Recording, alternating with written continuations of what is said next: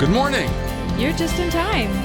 Welcome to the St. Gabriel Cafe, your sacred space to sip on today's local blend of faithful encouragement. Let's start our day together.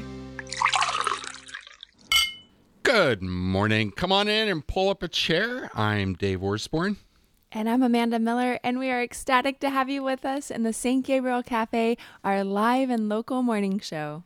Today is the feast of the North American martyrs, and this hour we'll be chatting about conversion with our good friends Liz Christy and Father Adam Streitenberger. Good morning, Amanda. Good morning. Would you start us with a prayer? In the name of the Father, the Son, the Holy Spirit. Amen. Lord, we we praise you and we thank you for another day. We thank you for your goodness and for all your blessings. We open our hearts to you this day, asking for greater faith, asking for an abundance of um, just conversion, greater conversion to you, greater faith, um, a greater desire for you, a greater desire to know you and to love you and to live that out day by day. Mm. We even offer all of our, our sufferings that come in the form of crosses that you give us so that we could be more converted and more like you day by day. Help us to have the courage to offer those up. And we, we pray all this through the intercession of Mary and in the name of Jesus. Amen. Amen. Father, Son, Holy Spirit. How is Birmingham? Oh, it's so great. Yesterday we had a beautiful day at the shrine and uh, yeah, it was it was we were blessed with a beautiful day and we had adoration. I actually I didn't realize that it was a perpetual adoration chapel. Mm. so so when I walked in, you know, I genuflected and I started to walk to find my pew and I was taking in the whole church and then I realized Jesus was already exposed and it's this giant tabernacle at the top. Um so I was blown away. It was so beautiful. I love the drive in to the shrine. Yeah. You know, through Hanceville and then you make that turn, and the you know the well, first of all, I mean all the bed and breakfasts and all the the Catholic homes that are on the way into the shrine. Then you make the turn onto the long driveway and kind of come around a corner, and you see the shrine in in all of its beauty. Mm-hmm. Absolutely mm-hmm. gorgeous. Yeah. Did uh did uh did they move? Did they uh, so you had the, the monstrance, which is also, I mean, a, a very large monstrance. Yes, yes. Just so exquisite.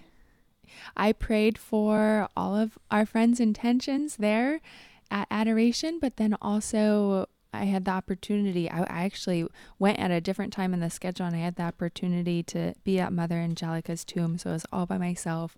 So I just stayed there for a while, asking for intercession and lifting all of our prayers up through her intercession as well. So, yeah, it was a beautiful day. They also have the. We had an opportunity to visit with the cloistered sisters there. Oh, you did? Yeah. Excellent. So that was fun.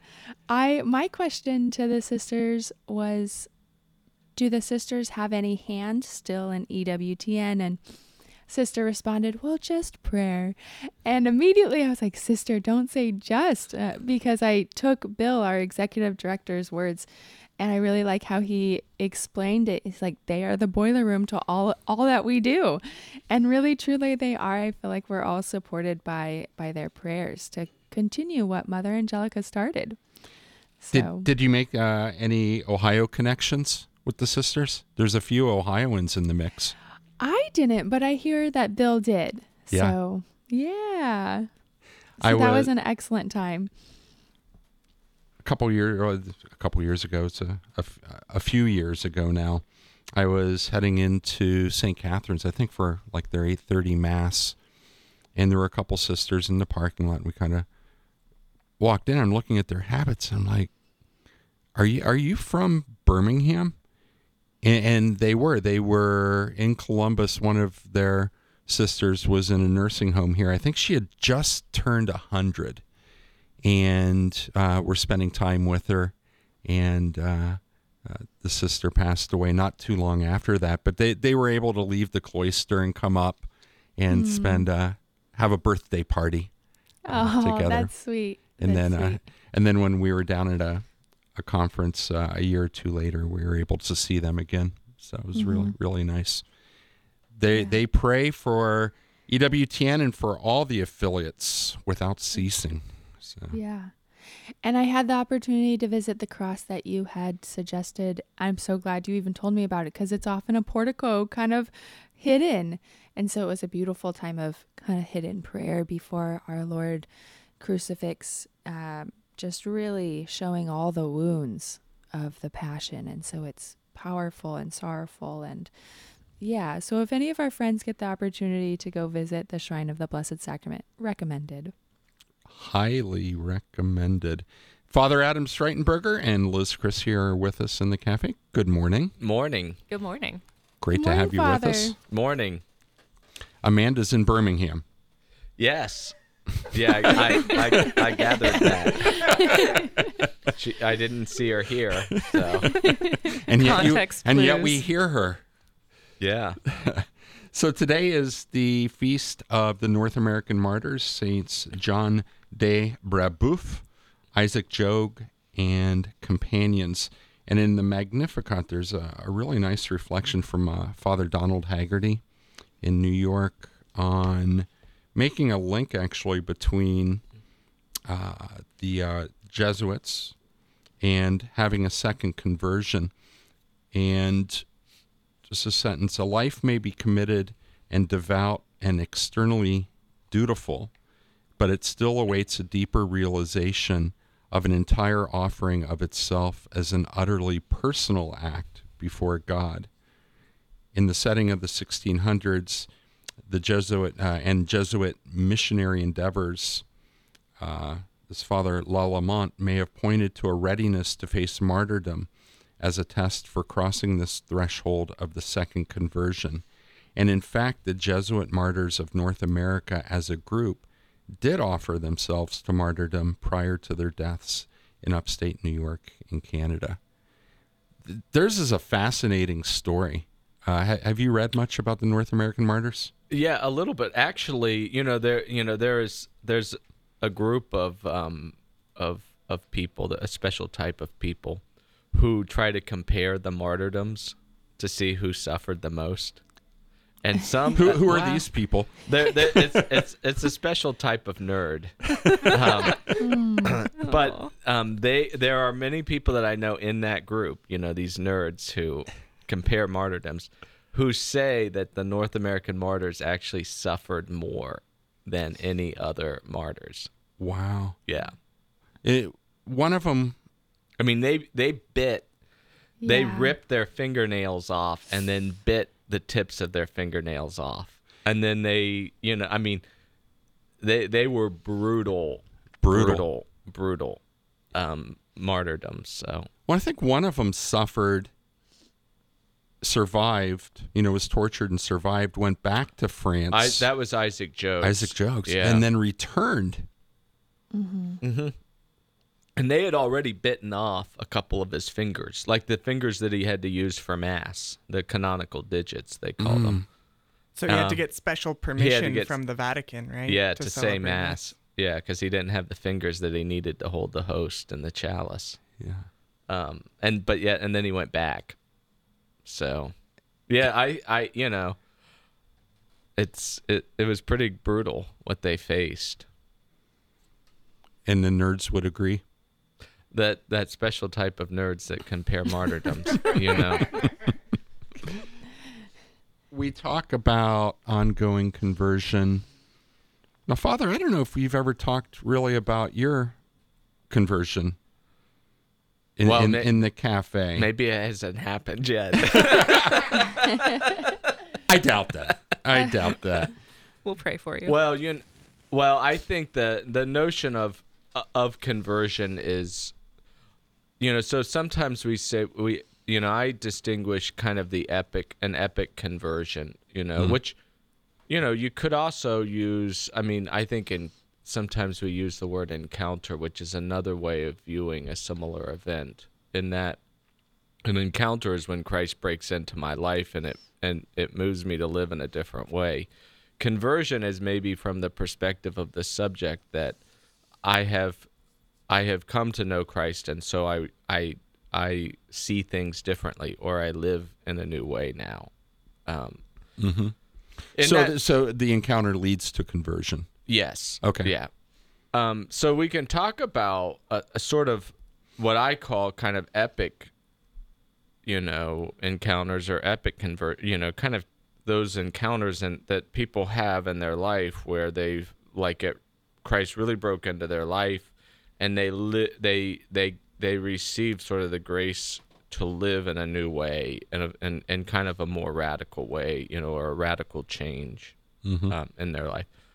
But the notion, but uh, but the um, the encounter experience and with it the conversion experience is something, you know, it's not just those epic experiences. It really is every day or every moment is the opportunity for that, and um, in, that sense, we are always undergoing conversion. You Mhm. know, we see things in a new way. You know, and and we live in a deeper and in a in a maturer way. in, in Liz and, and Father in your work at the diocese. So you're really intentional about creating places both for encounter and then for that ongoing conversion. Yeah, definitely. Yeah, Yeah, you know, it's interesting. I, I- you know, I, I think now I'm not trying to distract us from my conversion story, and we can we can get to that later. So I don't I don't want to you know like I don't I don't want you to think that that was a sophisticated dodge. It, not was to a tell the story. sophisticated dodge, but but I wasn't going to let it go. But yeah. but we well we can well we can talk about that. Um, you know, I'm glad to share it. But I think to this point is, um, you know, the new we talk about the new evangelization. We see, you know, people in the pews obviously, you know, like, well, you know, did they really need conversion when we reduce conversion to just something epic, you know, like that? Well, but but the reality, I mean, the reality is is that we we have to provide even if you're going to mass every day right. you you need an ongoing conversion exper- experience you know? Conversion has to be a constant part of our life. You know the the greek word metanoia we use metanoia you know it's this sort of it's a constant process. So i think in liz and i you know as you know in the approach of the diocese you know you know you could say the diocese um to evangelization, but it's really the approach of the church is you- we have to provide opportunities for people, even people who, you know, go to daily mass to to come to know Christ and to respond by living in a new way, you know, and and in a more radical way if we you know want to say that. Yeah, and that's a lot of our work with the parishes is just equipping the pastors and the staff and the leaders at the parish to help create opportunities for people in the pews or people outside of the church who might come in um, and just be ready to kind of receive people and help them continue with their conversion um, through whatever means. I mean, because it's the Holy Spirit, it's the work of the Holy Spirit that's doing this in the hearts of people. Um, but we can set up sort of space for that and, and make room for that through community and mass and worship and sacraments and all of those things. Um, so, yeah, that's And kind I of the goal. yeah. Oh, sorry, Amanda. That's okay. I, I think, Liz, that it's important that you said, you know, it's it's the work of the Holy Spirit. And uh, I was actually kind of reading the catechism on this, and in 162, it starts off with faith is an entirely free gift that God makes to man. And so, this idea of remembering that actually it is something that we need to to ask for. To it actually the catechism goes on to say we must beg for it to, for the lord to increase our faith and to to help us with that conversion because it is a gift from god Yeah, and that's a really great point because sometimes like that just needs to be pointed out to people.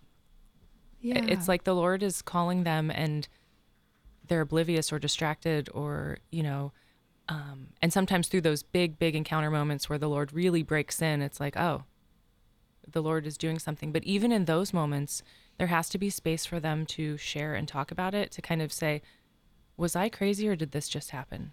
And making space for that um, in kind of a parish community helps people process and, and realize and see, like, no, that's the Lord working in my life.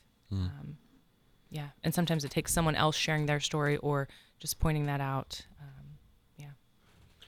And uh, you know, I th- I think one aspect of conversion so when we think of conversion, we think of it's turning from sin, um, and repentance and the sacrament of confession and all that, and that is true. You know, but I I would propose that we look at conversion as this is um, I see things or live things, you know, live life in a new way. Um, and it might be that I recognize that I have acted in an inappropriate way, you know, that is not godly, you know? And so therefore I change my behavior. I, you know, I'm sorry for that. I, I reject that, you know, and I and I begin to live in a new way. But it also might be seeing things in a new way. And that's why, you know, so for instance, I was um, so I'll tell you a little conversion story. You know, a couple weeks ago, um, I had um, we had our um, fall retreat for Buckeye Right. Catholic, and it was the Focus missionaries um, and the SPO missionaries kind of helped to organize it. But it was a retreat that Focus, the Fellowship of Catholic University Students, kind of has sort of, you know, a package. It's called the Father's House is is the title, and it kind of focuses on God the Father and you know, and all of that. And you know, I had to, you know, do things for it because I'm the chaplain, you know, and you know there are things there. So I, um, but they gave me, um, this was September 30th. They gave me the morning off because it was a very important day. It was the deer, opening. deer It season. was the opening. Deer season. so they they intentionally gave me the morning off. So you know, I was in the I was in the deer stand, and um, it was very foggy that morning, like to the point where it was raining. And my rangefinder, if you know if you're familiar, so you have to have a rangefinder to find out where the deer is, so that you know accurately where to shoot it. It was so foggy that the rangefinder wouldn't work because it requires light to get into the thing. So I said, "Well, I said, Lord, it, this does not look like it's going to be a successful hunting day." I said, "So why don't we just talk about, you know, this retreat? You know, like mm. what does it mean for you to be my father? You know, nice. and he said, "Well, let's." Be, he, this is what the Lord kind of internally kind of said to me. He said, "Well, let's begin." The Lord said to me, He said, "Let's begin with this whole, um, this whole notion that you have that you can control the world." And I said, "Okay, you know, like, you know, like I said." Let's just start there. I said, so I said, to, I said, well, you know, okay, well, let's start living in a new way.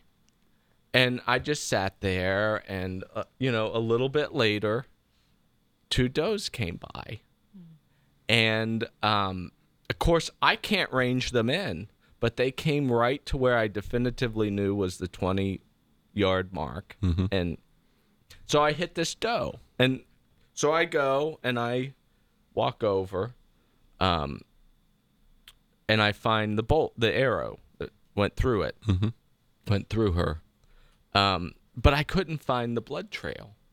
Now this is highly graphic. I hope the you know the F- FCC doesn't shut you down or anything for this story. I don't know, you know, but um, I I couldn't find the blood trail, and all the leaves were bright red because they were changing, and that was the color that they were changing to. And I was like, Lord, you know, I think we lost this deer. Like, I don't think we're going to find it. And then all of a sudden, I see it, the trail, the blood trail, and I find the deer. Now, you might think, you know, this is sort of crazy, but, and, you know, I've been a priest for, I don't know, 17 years now. I I've lost count, you know? And I've, you know, I had my kind of conversion, exp- big conversion experience um, in high school. Um, but yet, nonetheless, I was able to experience that morning um, God as my father in a way that I had not experienced before. Um, and you know, we you think like this retreat, this father's house retreat, like, yeah, God's my father. I know that. I've I've ex- certainly experienced that, and maybe people in the pews, people that come to daily mass, you know, like the whole gospel, the basic message of Christianity. I've heard that a million times. Mm-hmm. But there is always the opportunity for me to see it and understand it more deeply. And that I think is conversion. Anyone can stop and and be regretful of a mortal sin. That's actually pretty the, the easy part of conversion. The more difficult part but actually the, i think even t- the most beautiful part is when we get a deeper understanding of a very basic truth that the lord has for us Father Adam Streitenberger and Liz Christy in the cafe with Dave and Amanda. We we have to make time. Prayer is foundational, right? You, you you had that conversation with the Father. I, I my experience with with uh, participating in parish programs and men's small groups and all this is it, it stays at the not only the intellectual level but also at the community level or the small group level and i don't take it back to prayer.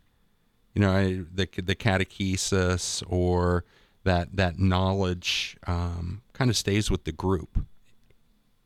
And unless you bring it into into your personal prayer um, you're not you're not going to have that conversion. Yeah I, I mean daily prayer is absolutely necessary. I mean we have to talk to the lord every day. You know we have to make that time for him every day. Um i here's here's an interesting thing. I don't know uh, uh, where this is going to take us but let me let me share another kind of reflection. So you say you know like unless it goes from you know like if it's just in our head you know just an intellectual thing. Well i i kind of push back on it. So it, it's interesting. I w- had a conversation the other day with someone who um, is experiencing depression and and it's probably clinical depression you know they probably need to be you know to be medicated for it and everything like that and they had the same thing like you know like i'm convicted of these truths of the faith but i don't feel them mm-hmm. well you know like to be human is to be rational it's Right. to be free and volitional which means we have freedom it's also to have feelings and passions. But but the christian experience does not have to be just one way or the other. it's both. Well and and or it could be mainly one. Okay. You know like so in a case of depression you know like where you don't feel anything you're in this darkness that intellectual knowledge that god is my father is good. Mm-hmm. and it keeps me going you know? And it allows me to get back onto track to show up for prayer and to be there. Because most of the time in prayer my feelings aren't necessarily going to be engaged you know? But if i know that i'm here and the lord's there because i'm in front of the blessed sacrament maybe um the, the lord is still there and still at work. Maybe, maybe a better way for me to, to have said it would be it's informational mm-hmm rather than formational. I mean, it, it, I, I've heard that. I think Monsignor Morris used to use Yeah. that that term a lot.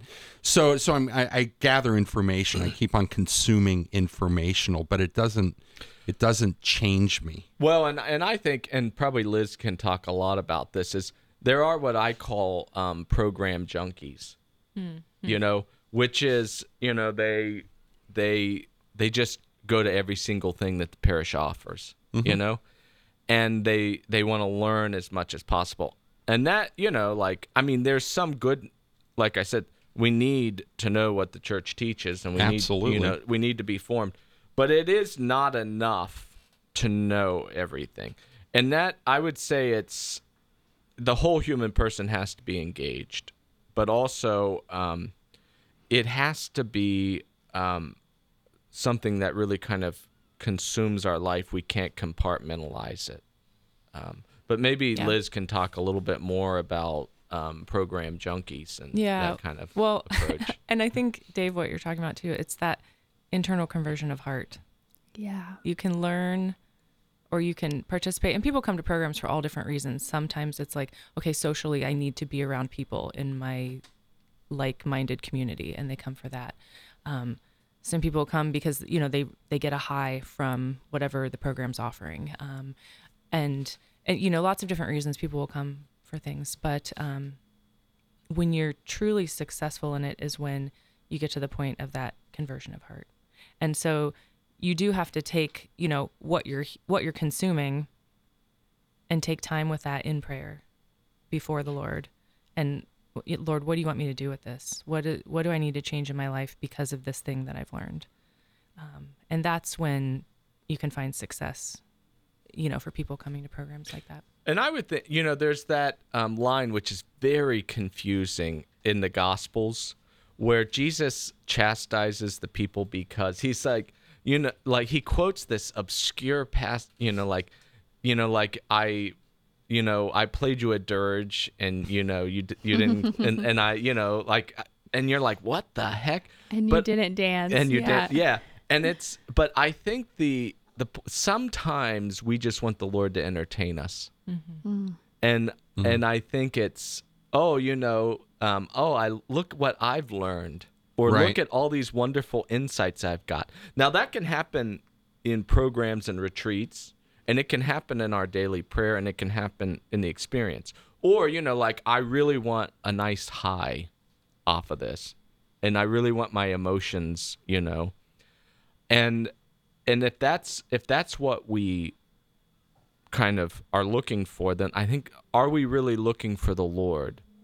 Um, which is at the heart of conversion is is that i am now following the lord you know not following an emotion or following um, some you know sort of interesting things that i can learn you know whatever whatever entertainment i'm looking for.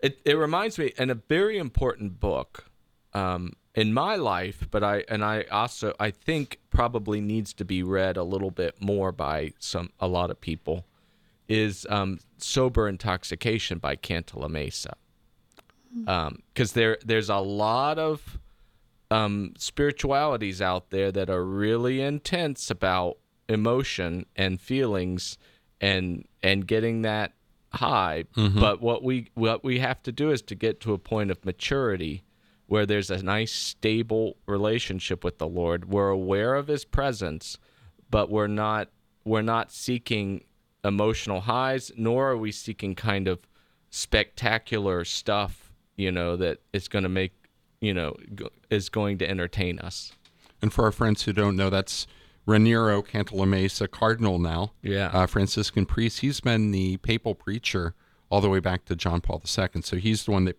preaches the retreats that the popes attend.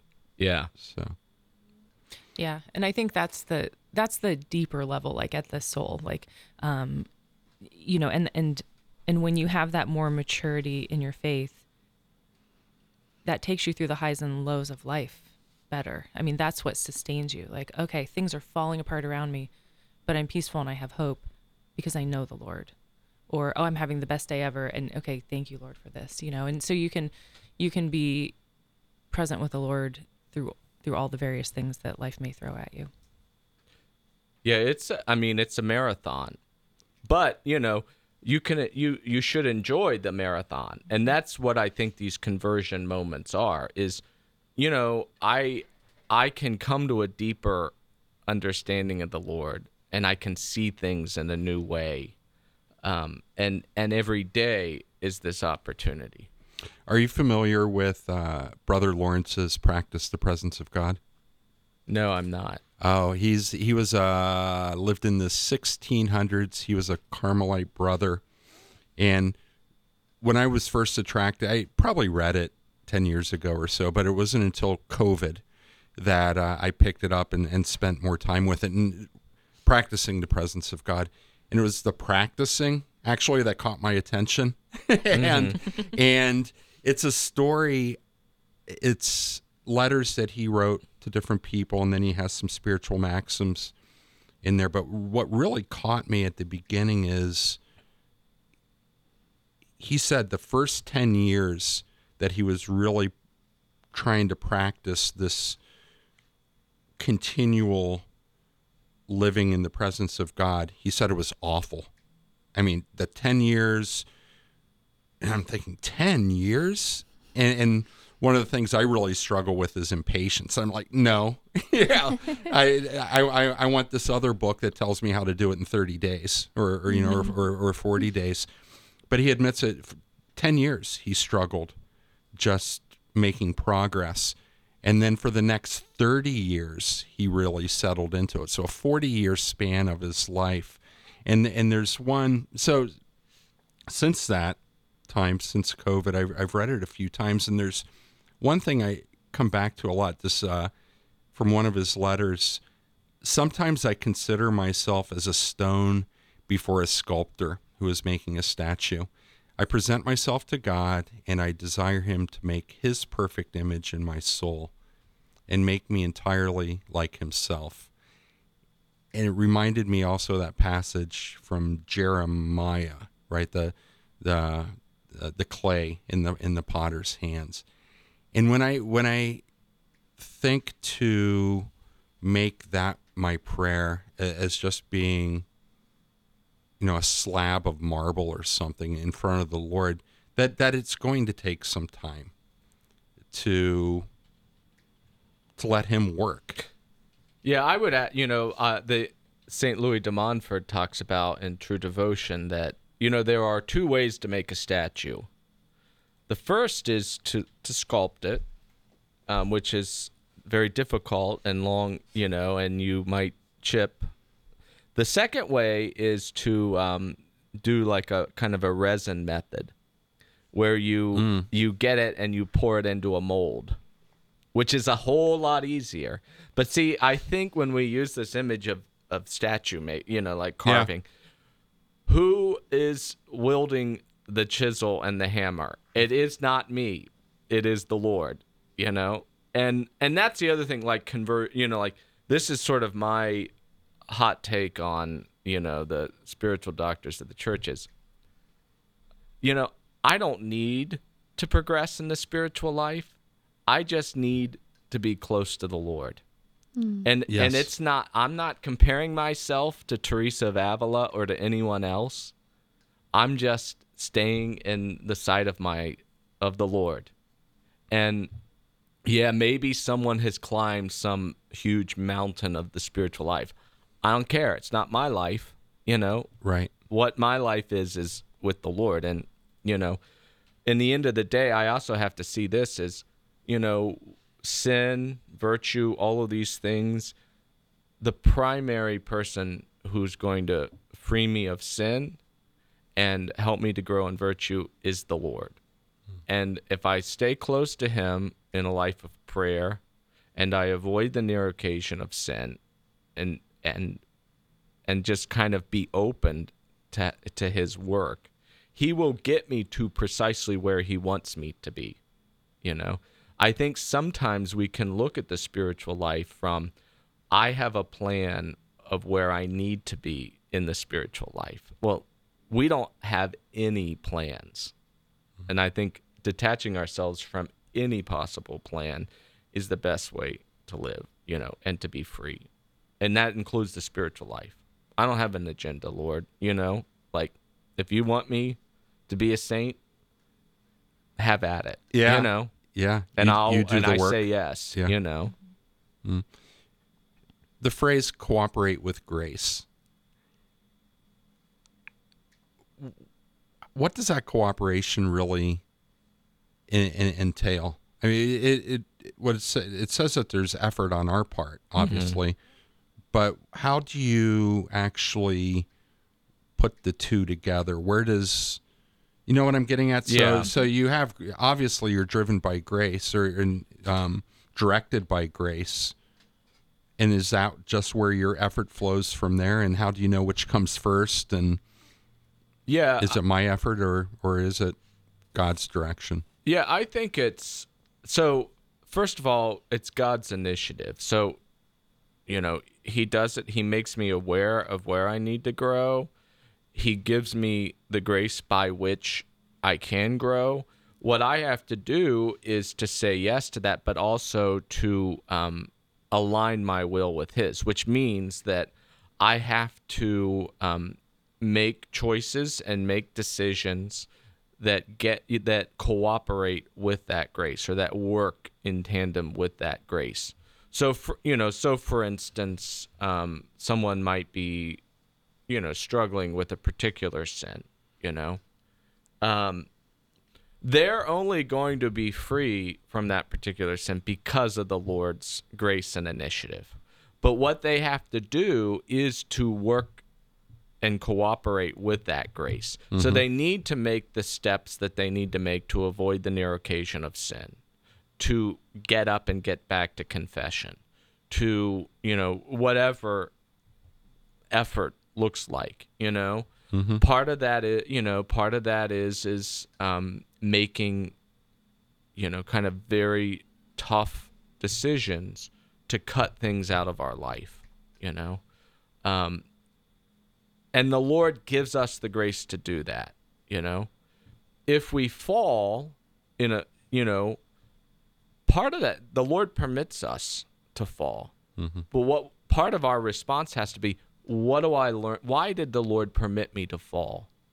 I need to learn the lessons I need to learn. The greatest of these lessons is I need to depend on Him, you know? And that's why, you know, you see some people in the midst of of sins that they seem to have absolutely no ability to resist. Um, I think the Lord permits people to fall into those primarily. I mean, He probably has, well, He has infinite reasons for it. But one of those reasons is do we realize how dependent we are, how powerless we actually are in this world, and how dependent we are upon Him? And when one faces something which um, seems to overwhelm them, that that's the first lesson we have to learn. So I think um, convert. You know, if we want to, conversion um, happens primarily because of the Lord's grace. You know, it happens because of the it's Lord's grace. Um, but but we also, you know, we have to align our will to that grace. Um, Beautiful.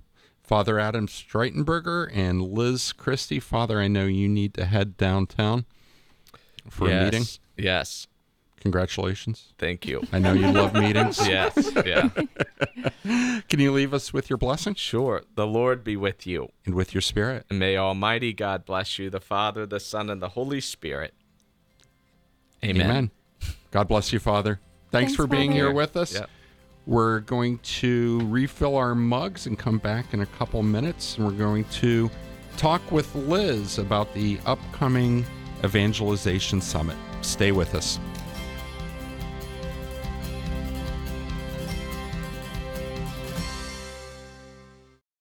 This is Bill Messerly, the Executive Director for St. Gabriel Radio, your local Catholic radio station. As the manager of the station, I get to see how each of us in our local Catholic community is part of St. Gabriel Radio's mission of proclaiming faithful Catholic teaching through our radio signal on AM 820 in Central Ohio, FM 88.3 in Scioto County, and digitally through smart speakers in our website and our smartphone app. We are in this together. The board of directors and our entire team offer our sincere gratitude to you, our listening family who support local Catholic radio with your prayers and financial support. We would especially like to thank our sustaining members, business supporters, and leadership givers who keep this station on the air. This is truly a movement of God, and together we're making a difference in the eternal lives of many. May God bless you and keep you and make his face shine on you and be gracious to you and give you his peace. Do you have a minute for lasting happiness? Living virtuously is the way to freedom, happiness, and holiness. To grow in virtue, we must learn about it, practice it, and persevere in it. This is what the saints have achieved with excellence. An excellent example of the virtue of magnanimity, is seen in St. Paul Miki. He lived magnanimity heroically by confidently seeking to do great things for God despite persecution. Paul was a convert and Jesuit seminarian who was captured by the Japanese government and sentenced to death. At his crucifixion, Paul practiced magnanimity by asking God to forgive his captors. Let us ask St. Paul Miki to pray for us, that we may grow in magnanimity. Educate yourself in virtue. Learn more at educationinvirtue.com. Welcome back to the St. Gabriel Cafe. I'm Amanda Miller. I'm Dave Orsborn, and our friend Liz Christy is here in the St. Gabriel Cafe. So, Liz, yeah, what did you think of uh, the conversation so far on conversion? Yeah. Um. The, the one thing that kind of came to mind is this is how I start my day. I wake up and you know I open my eyes. Lord, I love you. What are we going to do today? What are we going to do today? You know, and and of course it's well, I'll fulfill all the commitments that I've you know already committed to, and and the obvious things, but then um, being open to kind of the prompting of the Lord, like uh, through prayer, I feel like you want me to do these things, so I'm going to do these things. And if you don't want me to do these things, take them off the plate. You know, like take these things out of my way and show me what you do want me to do instead. Um, and then every day is kind of like an exciting adventure because you don't have to be in control of it you don't have to make plans, which is hard to do because we like to make plans, we like to control. Um, you know, when you were saying, um, when you were sharing about, you know, the 10 years of, of that conversion process and um, how painful that is, but it's because we're looking for a desired result or we're making the plan of what we think it should be. So it's painful when we're trying to control it too much. But when we trust and surrender and kind of give that up, it's not painful, it's beautiful. You know, this idea of surrender is what I think I'm pulling out of all the stories mm-hmm. that I've been hearing throughout our conversation.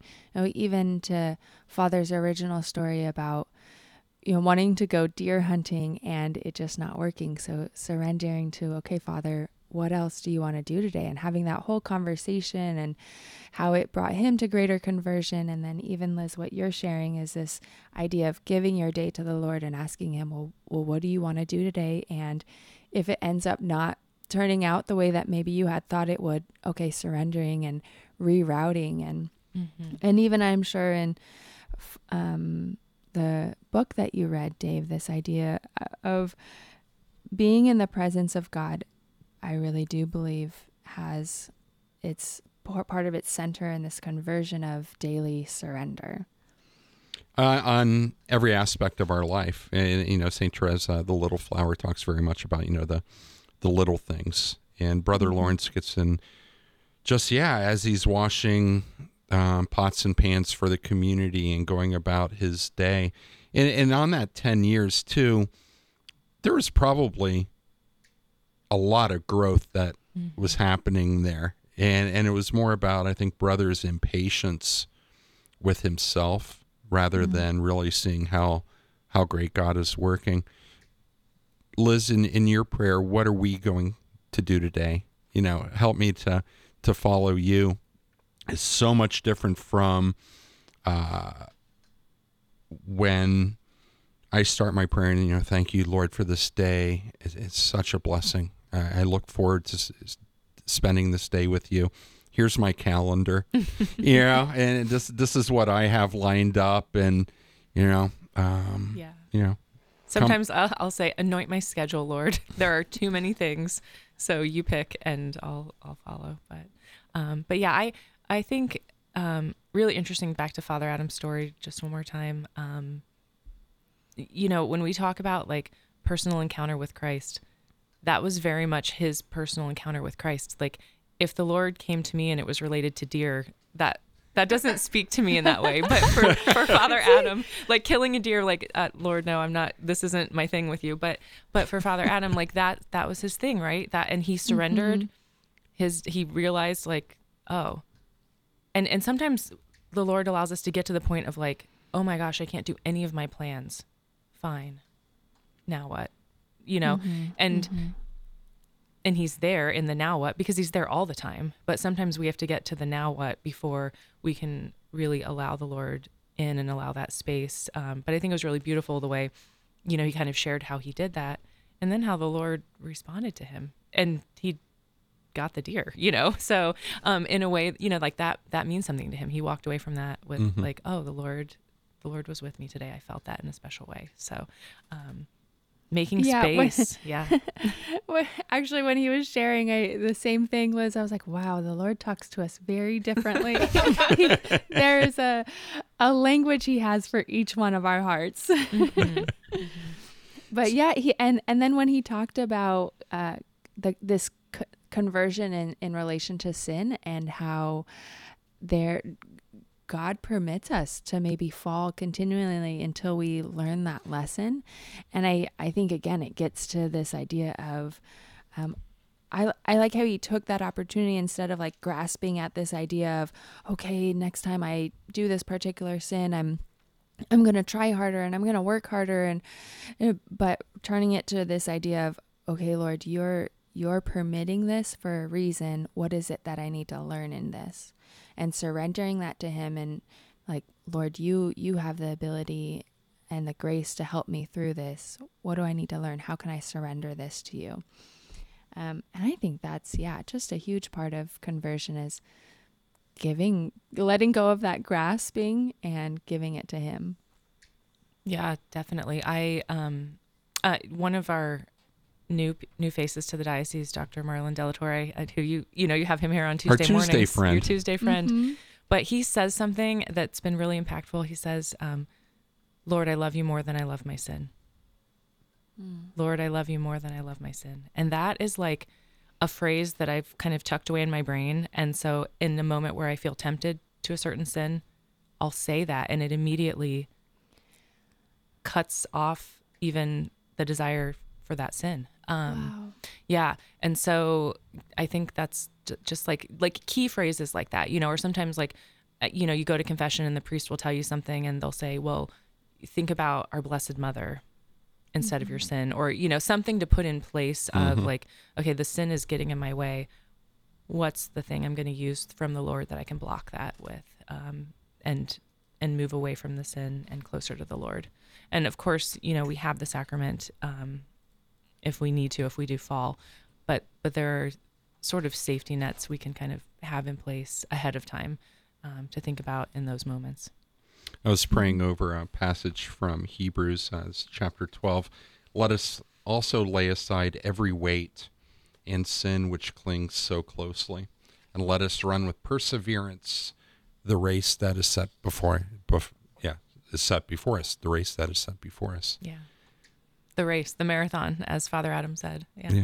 yeah, So coming up November 11th, it's a Saturday. We have the third yes third annual evangelization summit. Yes, the Evangelization Leadership Summit. So, um, this was, it initially started as a grassroots effort from some of our just leaders throughout the diocese, and then um, as a way to equip people for the uh, mission of evangelization. And um, and then as I started my role in the diocese, I kind of took the conference with me. So then last year um, we repeated, and then and and then this will be the third year. So we're really excited.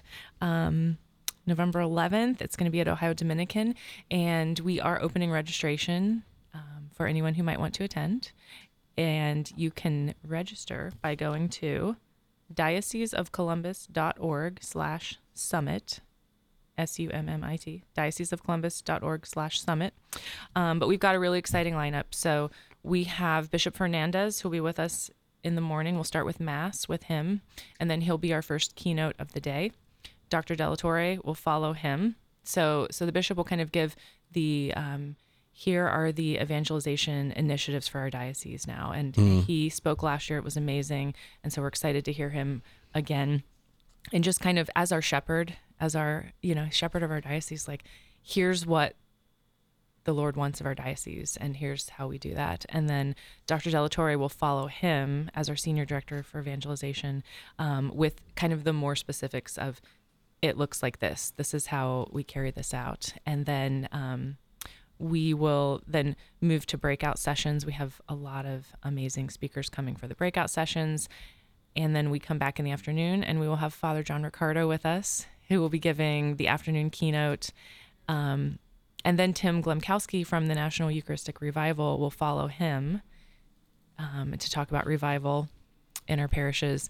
And then we'll end with adoration at the end of the day. So it is going to be a packed, packed schedule. Um, but we're excited to be doing this again and and to have so many great people with us. So So exciting to have Father Riccardo back in Mhm, Columbus. I mhm. know he led a priest retreat uh, a week or so ago. he did, yes. I've heard good things uh, Mhm. from a number of the priests coming out. Now he's going to speak to to all the folks that are on the front lines. Yes. And um, his his keynote talk, the title is "Restore the Initiative to God." So that really kind of fits with Boom. our conversation this that, huh? morning. yeah, um, restore the initiative to God. Like we're not in charge. God is. Ask the Lord what the plan is, and then go do it. You know, like give it give it back to God. Um, and then he and Mary Guilfoyle will do a breakout session for us, and theirs is going to be entitled "It's Not Enough to Be a Staff." So this is for our, really our parish leaders. Like it's not enough to just be a staff. We have to be more. Um, and they're going to talk about what that looks like. And um, yeah, here I'll, I'll give you a couple of the other breakouts. So we all, we're going to have an all Spanish breakout. So Father Arroyo, who's our vicar for Hispanic ministries, he'll be doing a breakout of evangelization in the Hispanic community, and his will be completely in Spanish. So Well, good because I've Mm-hmm. been doing Duolingo. perfect so you can you can go and, and check that one out um, tim glemkowski from the eucharistic revival he'll do a breakout of eucharistic revival and parish renewal so that that'll be kind of his thing um, we've got let's see kathy Johanni is coming. She does a lot with Catechesis of the Good Shepherd in our diocese. Great. And she's actually going to set up an atrium. Um, so over in the student center, there's like a little fireplace area, and she's going to set up like a real atrium where people can come in and hands on and like see and touch and feel like what the children experience when um, they're going to their catechesis of the Good Shepherd. So excited to see that kind of in action. Um, we're going to have um, Father Tim Donovan's going to do a presentation on family catechesis and the catechumenal model. Um, that's big Is in he our from parishes. California? He's coming in from California. Yes, He was here last year. I really enjoyed his breakout session last year. Yeah. Yeah. So he'll be back, kind of building on that. Um, Jason Spolstra, who's our new associate director of marriage and family life for the diocese, he is going to be talking about all of the um, renewal of marriage preparation and what that looks like. Um, that's that's one of our one of our big initiatives um, for the coming year is is just really strengthening our families, but from the point of you know marriage, family life, like our couples as they're beginning, you know, before they even have children. Um, and then our children, marriage prep begins at a young age. Um, you know, the new documents from the Vatican, it's like it's remote preparation, it's all through. So, so it's really a bringing together of all of these things. And I don't want to spoil all the details of, of, of all of that. So you have to come and hear more. But, um, What most excites you about the day? Oh, the whole thing. I mean, it's just so wonderful to see all of our parish leaders and so many priests will be with us and deacons um, and some of our religious sisters and then the staff from the parish and the key volunteers from the parish and then also just the people who are just excited to know more about evangelization like like maybe you're kind of on the fringes and you're like yeah what is evangelization i i want to help i want to be part of the mission i don't really understand what it is or what I'm supposed to do, this is a great event to come to. And we're covering so many different aspects of evangelization and parish ministry. And you can kind of like find your niche of, you know, the Lord is like maybe calling me here.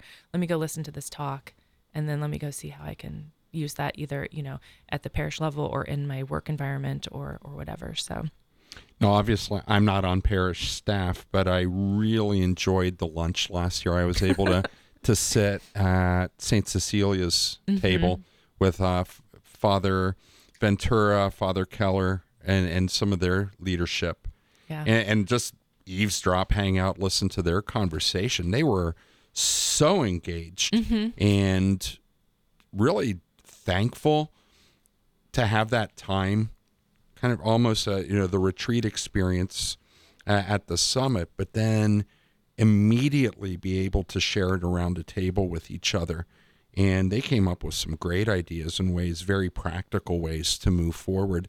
And and they have Father Keller and Father Ventura right there blessing their ideas. Yeah, that that's where it works the best is when the pastor and staff kind of come and attend together and then they go to separate breakout sessions and then they come back and they're like, I learned this and I learned this and this really fits with our, you know, parish mission and model and everything that we're working towards.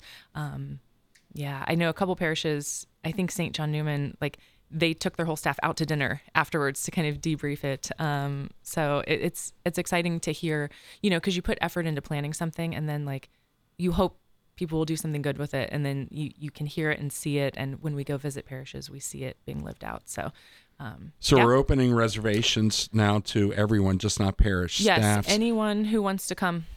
Why why would somebody that's not a part of a parish staff want to participate rather than just consume and hear these talks? What what would you expect that they can take away from the day? Well, I think, you know, by our baptism, we are all called to be missionary disciples. So whether you work at a parish or you work in your home or you work out in the community, you have to live that out. So this is the type of day that will equip you to live that out. And there's about hundred seats available. We have about 100 spaces left. Yes, we do have to cap it off. Um, but uh, yeah, so if you're interested in joining us or if any of these speakers sound good to you, check out dioceseofcolumbus.org slash summit. awesome. Amanda, what do you have on tap for the rest of your day? Yeah, so today we'll have a day full of talks and um, just getting some better insight on uh, how to really, you know, do do the job of evangelization in radio. So there's also a Blessed Carlos Acutis Eucharistic Miracle Display. So I'm hoping to check that out Nice. at some point. Yeah. So and we'll have a keynote and you know time for lunch together and it those moments have been really special to really connect with others um, just to hear this inspiring stories of how they've all got started and how they're continuing so yeah it should be a really good day This is kind of our version of the evangelization Yeah, summit. It's an opportunity for all the uh, uh, radio affiliates to come together, typically done once a year. And it, it is such a blessed event to be able to hear these other stories and the sacrificial steps that so many people have taken to bring uh, radio evangelization uh, into their communities just like St. Gabriel has been blessed by this community, um, supported, loved by uh, the Catholic community here in Columbus, uh, we're able to share your stories with other people around uh, the country and inspire them and encourage them that, yeah, this does work. And we have so many stories of conversion and people walking more closely with the Lord, friends, because of your generosity and, and your support all these years. So thank you very much for being a part of this ministry. So we'll be back tomorrow morning with Lisa Iglesias and Mary Beth Eberhart. Uh, looking forward uh, to one more day this week in the cafe. So, Amanda, can you uh, close us with a prayer? Yeah in the name of the father the son the holy spirit amen Amen. Hmm. Thank you, Father, for your goodness to us. The way that you are constantly pursuing us. Help us to also pursue you, to love you, to have that conversion of heart every day, to know you more and to love you more, and to share that with our friends. We give all glory to you. Glory be to the Father, and to the Son, and to the Holy Spirit.